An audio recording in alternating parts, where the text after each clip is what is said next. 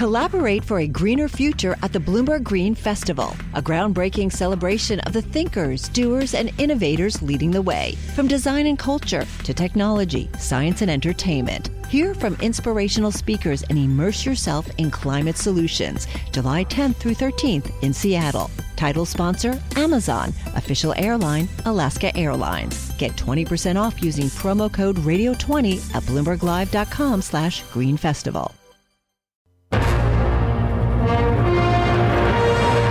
The British people have had enough of waiting. The time has come to act. People are really angry out there. They're angry that the referendum's not being carried out. But they're even angrier that politicians' promises to them have been broken. Given how huge this decision is for our country, the severe consequences there will be for generations, it is time to put this back to the people and stop this Brexit chaos. We will do everything necessary to stop a disastrous no deal.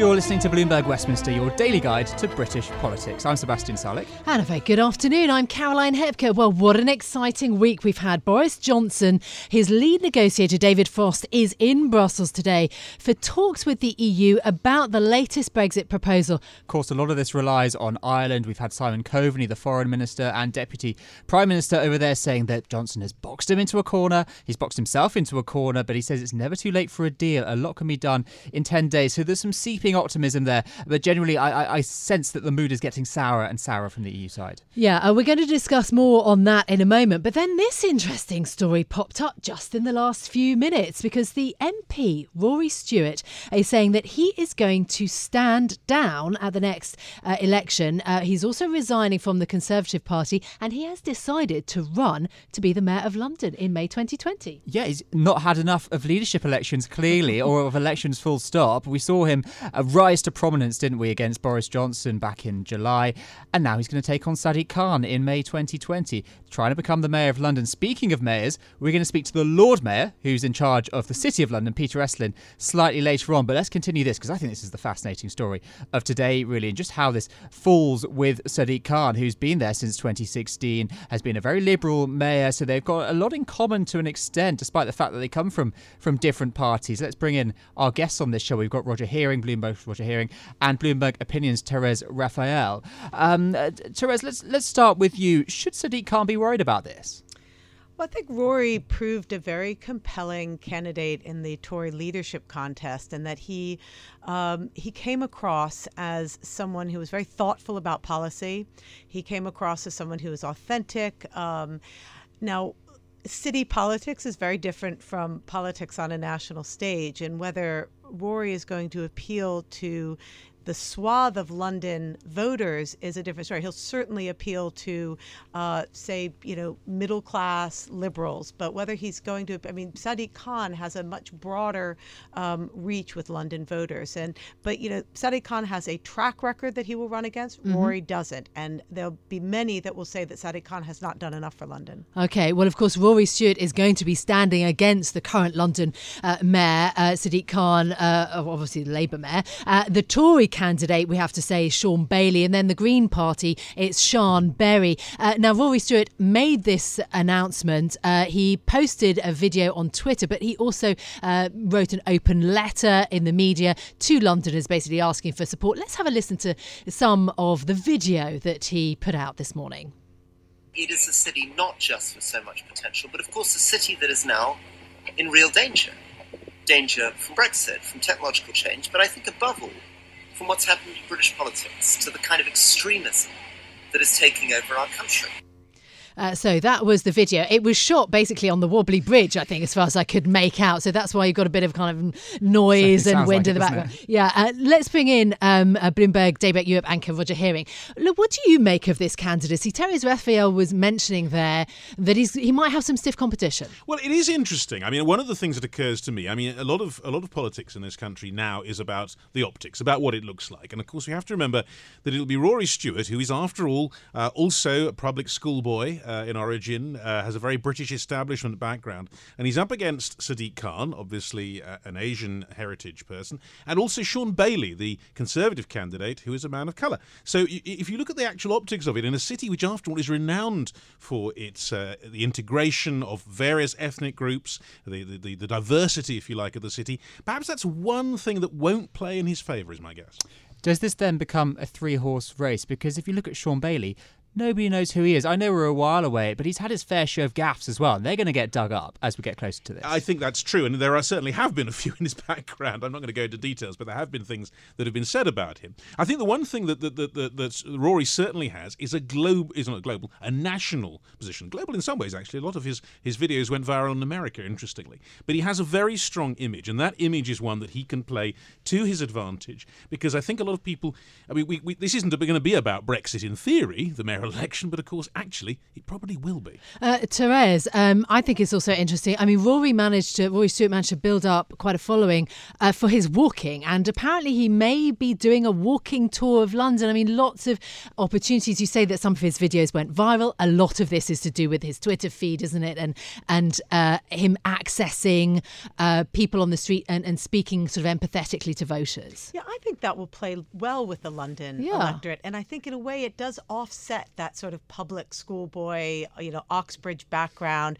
I mean, London, they elect uh, Londoners elected Sadiq Khan. They also elected Boris Johnson, a Sure. public schoolboy. So I, I don't think that will be a deciding factor. And Rory does have this way of sort of disarming uh, people who accuse him of, of you know, being some lofty uh, kind of elite. He he really, I think, ha- can push back against that.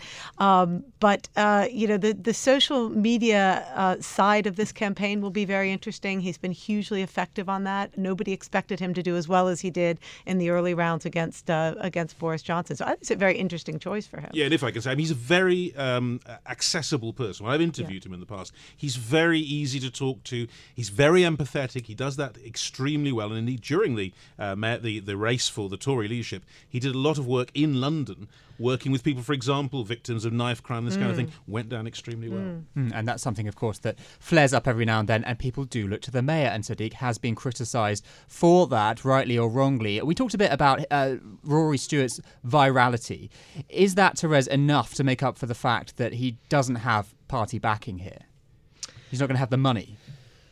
Yeah, I mean the the, the campaign. You know, in London, I think there it's it's a it's a big city, but it's not the entire country. So if you ask how can can David Gauke, for example, Conservative MP, run a campaign outside, you know, the the, the without the roof of the Conservative Party over him, I think that'd be very difficult. London may be a little bit different. You may be able to do it in London. The other thing Rory has in his favor that we haven't touched on is just he's got a great command of policy detail when he wants to. So, uh, you know, that's something that I think Londoners will engage with on crime um, and you know, uh, Well, housing. he mentioned crime, housing, and pollution in that open letter to Londoners. And he also mentioned uh, the people that he had met and spoken to in London, particularly one of the uh, relatives Yeah. of a victim of knife crime. So he's pointing exactly to those policy issues, you know, saying that together we can solve the, these problems. he was, of course, prisons minister and famously said, if the prisons don't improve, I'm resigning. In fact, of course, he resigned before that because he got involved in the Tory leadership. But he was also in the Environment uh, Department for a while. Those are both things I think that probably would help with his candidacy at a guest. Therese. Yeah, I would agree. Okay, what about Brexit then? Away from London, let's talk uh, the national uh, issue, of course, of the day, uh, which is you know v- various reports about just how many days Boris Johnson is meant to have. Um, you know, to get this uh, Brexit proposal that he has sent over to the EU actually accepted, the noises don't seem that positive. Therese, what have you made of the last couple of days? Yeah, I mean, it, it, it it's hard to know. I think for the EU side, how serious Boris Johnson is about getting a deal. My own view is that we have to take him at his word. I think for him, uh, there's there's no question having a deal that could get through Parliament is is far better before an election than having no deal or having an extension. That said, I think he's ready to uh, accept either of those two alternatives, and he has a narrative that he'll go to the public on for that. But for the EU side, what he's proposed is, is simply unworkable as it stands because for the Irish, it means uh, customs checks, um, it means potentially undermining the Good Friday peace agreement because it would politicize compliance with these various regulatory and customs checks. It's a breach of red lines that they set down and refused to cross for Theresa May. Whether they would do it for Boris Johnson, who has a you know minus 43 or something majority in Parliament, uh, you know I highly doubt it. The incentive for the EU to get this over with, to be shot of the UK is there. Um, but my guess is that it's not enough to get it done in, in that amount of time. But what one thing I think is interesting, you talk about is minority of, of, of 43, I think it is minus 43 at the moment.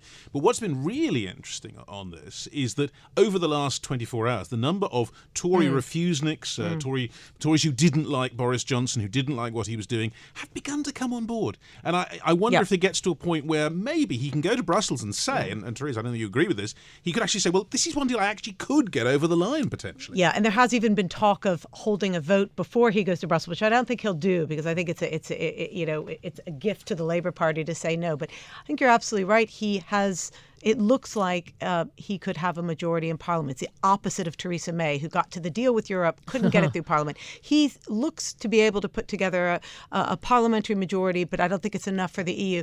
But the EU is also very conscious. There's going to be an election. Nobody knows where that you know where that's going to end up. Um, so do you do think they... it's going to happen before Christmas or after Christmas? The, the general election? I know it's a t- yeah, tricky question. I think it's a it's a it's a, it's a tricky one. I mean, I was just in Manchester at the Tory Party conference, and um, I you know heard government officials uh, bet both ways. I mean, I guess okay. if I had to say, I think you know we'd probably get one in December, but but of course the problem with yeah. British elections in December yeah. is, yes. is, the weather, it's and the historically weather. that hasn't done well, particularly with the Labour Party. Normally, is, is, is, the sort of conventional That's wisdom a, on that. So that might be a deterrent. And Christmas. I mean, do you really want to bring the you know, British voters to the to ballot box? They can have a new Parliament all nicely wrapped up underneath the tree. It's going to take a lot longer than that, I tell you. Uh, Roger, just talk us through very quickly. There are a lot of deadlines floating around in the papers today. Uh, what are we focusing on? Well, it, it is very variable. We, the one firm deadline we do know is the 17th of October, because that's when the EU summit's taking place, and they made it very clear things have to be sorted by then. Otherwise, people have been talking about the 11th. People have been talking all sorts of other days. Okay. Our thanks to Therese Raphael, Bloomberg opinion columnist, for joining us in the studio, along with Bloomberg Daybreak Europe anchor uh, Roger Hearing. Uh, thank you for your time, of course, on the big question of Brexit, but also Rory Stewart running for the mayoral election next uh, May. Yeah, big story of the day as far as I'm concerned. I'm always big on these uh, these London elections.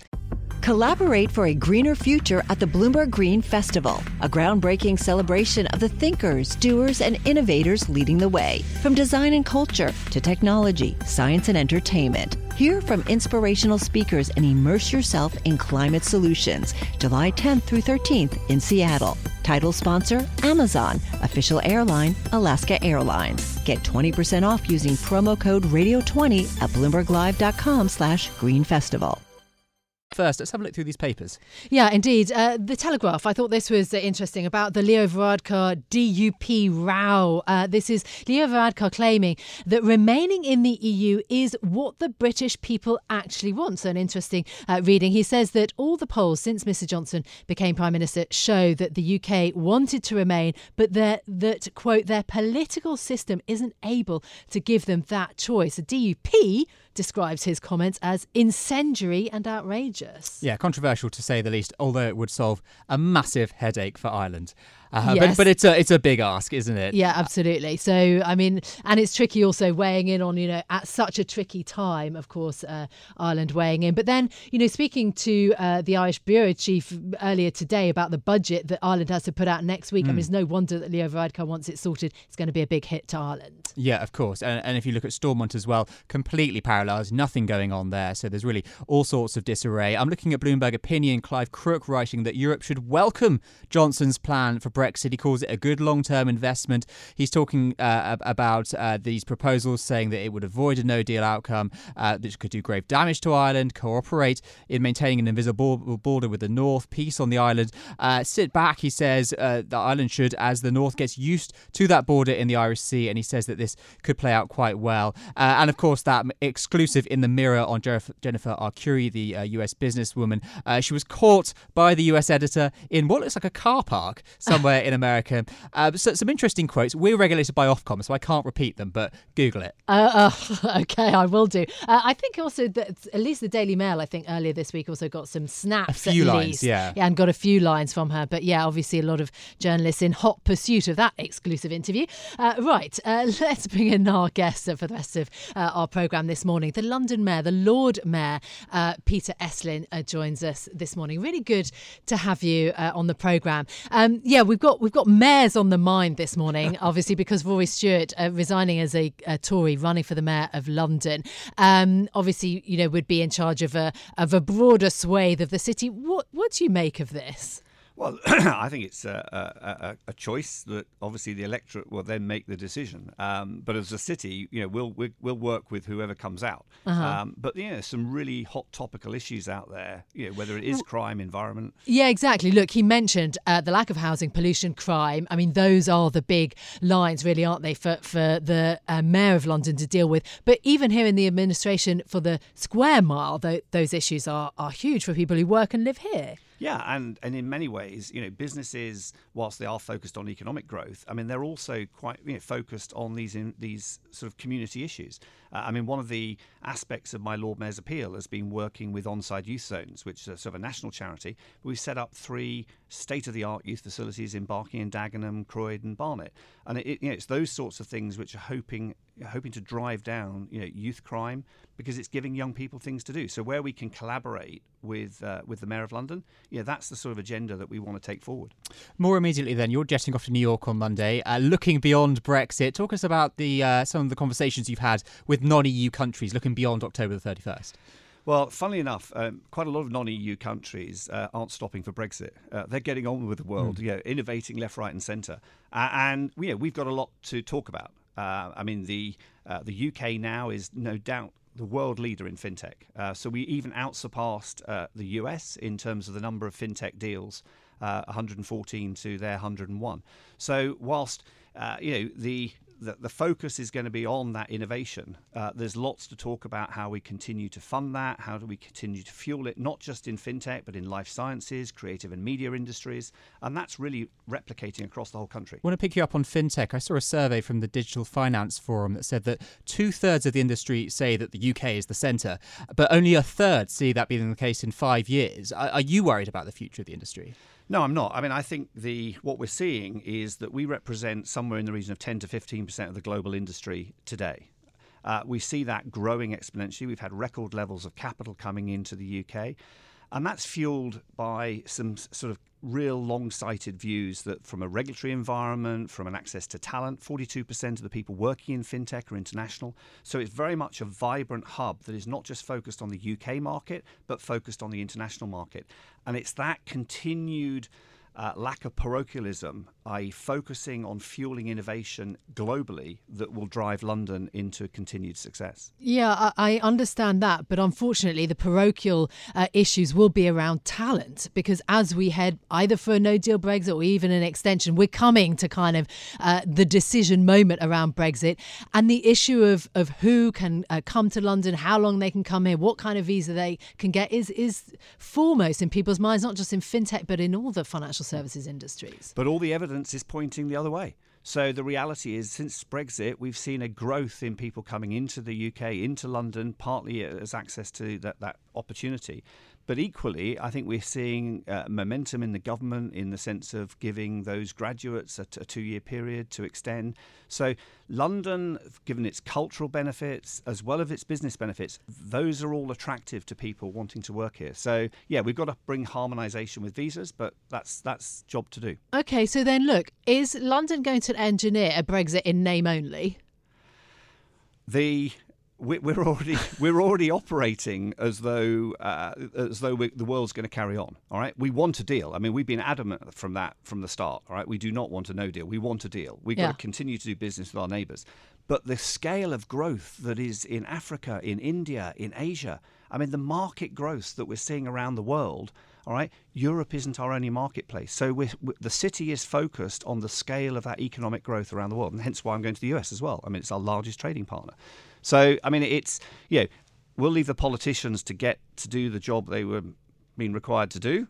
Elected Meanwhile, to do, yeah. And elected to do, exactly. And we're going to get on and do the job we're required to do, which is helping to create some economic growth and jobs. I'm going to go against that just ever so slightly. You say you want a deal. Would you take Johnson's deal? Yep. Really? Yeah. Why? Because with this, this the sheer frustration All right, the conversation for the last two years is all been about Brexit. We're not moving forward on our agendas. All right, the world is not stopping for Brexit and we need to get a deal on the table. We can then develop that deal over time. The deal only just takes us to where we are today. It doesn't deal with the future. No, of course, the trading negotiation Exactly. still has to go ahead. Yeah. Uh, but look, then you mentioned that you're going over to the United States, and I know um, that you were also there um, previously in the US and Canada. What in, in June, laying the groundwork. You came in and had a lovely conversation with us here uh, on Bloomberg about that. Uh, basically, trying to lay the groundwork for a specific trade deal post Brexit. And then we saw Mr. Trump and Mr. Johnson in September, uh, you know, uh, the US president saying that there was going to be a magnificent US UK trade deal after Brexit. But given what has happened with the trade war between the US and China, and now increasingly between the US and the EU, that is a very difficult situation to, to deal with for the UK trying to do a trade deal with, with President Trump. Look, I mean, I had the vice president of the US over for dinner uh, a few weeks ago. And look, I, I'm a realist. I mean, I, I think doing a trade deal is not something that's going to happen overnight. It's not going to be there But, on the first. but first. that's not what the president of the US has said. Well, with all due respect, the president of the US can say what the president can say. But realistically, I don't think we're going to have a trade deal on the 1st of November. But the intent of trading with our largest trading partner and having a framework that deals with the service agenda, I mean, the shift in our economic output is phenomenal. So we need a trade deal that is going to deal with not only today but tomorrow, and that, that will take that will take days, if not months, to to, to formulate. Has the uh, the danger of a no deal Brexit decreased? I'm seeing sterling traders less concerned about this. In real terms, what's happened? Is it still going to be as damaging as ever? Well, I think largely the markets have pre-positioned themselves. I mean, in practice, uh, businesses where are, that are highly dependent, particularly in the service industries, have pre-positioned themselves. So, from that perspective, I mean, I think you know that the likelihood is factored into the markets. But yeah, a, a no deal would be damaging because in practice it takes you back to you know a rock zero, uh, and therefore all of these talks of deals, Mm. we've still then got to create a framework to then have a trade deal on top of that. So we've still got to create a platform on which to move forward. Yeah, there's lots more work to be done. Look, away from Brexit, I want to talk about bigger global issues. And one of them that we've been talking about this morning protests in Hong Kong. Um, there, there are calls now for this mass show of defiance in Hong Kong because of this newly imposed mask ban, which was announced just by Chief Executive Carrie Lam. There are also calls for the City of London to say and, and do more, to make louder noises. I mean, I know that the Foreign Secretary Dominic Raab has called on the Hong Kong government to engage um, the public to basically end the unrest. Is there a message that you have for the City of London to Hong Kong? Look, I mean, the, from the city's perspective, uh, you know, we want to continue to do business with Hong Kong, uh, and clearly that environment is not an environment which is attractive to business. I mean, it's destabilising. So, I mean, you know, we would encourage uh, we would encourage the authorities to bring a speedy resolution to try and understand the arguments, uh, and really to really take that violence out of the equation because that is the damaging part of this. Uh, and so, to my mind, you know, that that's the disincentive to business. If it if it's if there's dialogue taking place, that's fine. If there's violence, we don't want to be anywhere near it. Does the City of London have a responsibility to be making some sort of a noise here, reminding China of its responsibilities? I think that's more a political decision. I mean, that's really HM government to, to China. But I think business community, we are very aware of the potential damage that will do. In the same way that the markets have looked at us and the damage that potentially could exist from Brexit, you know, if we don't get it resolved, these sorts of political issues do need to get re- resolved. And, and business, you know, business won't want to do business in Hong Kong if that level of stability isn't returned. Do you think after four months of protest that the mindset has definitely changed when it comes to Hong Kong and its viability as a major global financial hub? Well, certainly its ambitions have been dented. Uh, I mean, practically, you know, w- w- the stability of the rule of law, and we have it here. I mean, we have had our own incidences over time, all right? And we have to deal with those quickly and amicably. So, I mean, to my mind, yes, it, it is damaging. And the longer it goes on for Hong Kong, the, the more damage it will do. Okay, Peter Estlin, thank you so much for joining us this uh, afternoon. That's the Lord Mayor of London, the City of London, joining us in the studio. Bloomberg Westminster. Listen weekdays at noon on DAB Digital Radio in London. Collaborate for a greener future at the Bloomberg Green Festival, a groundbreaking celebration of the thinkers, doers, and innovators leading the way, from design and culture to technology, science, and entertainment. Hear from inspirational speakers and immerse yourself in climate solutions. July 10th through 13th in Seattle. Title sponsor Amazon. Official airline Alaska Airlines. Get 20% off using promo code Radio20 at BloombergLive.com slash Green Festival.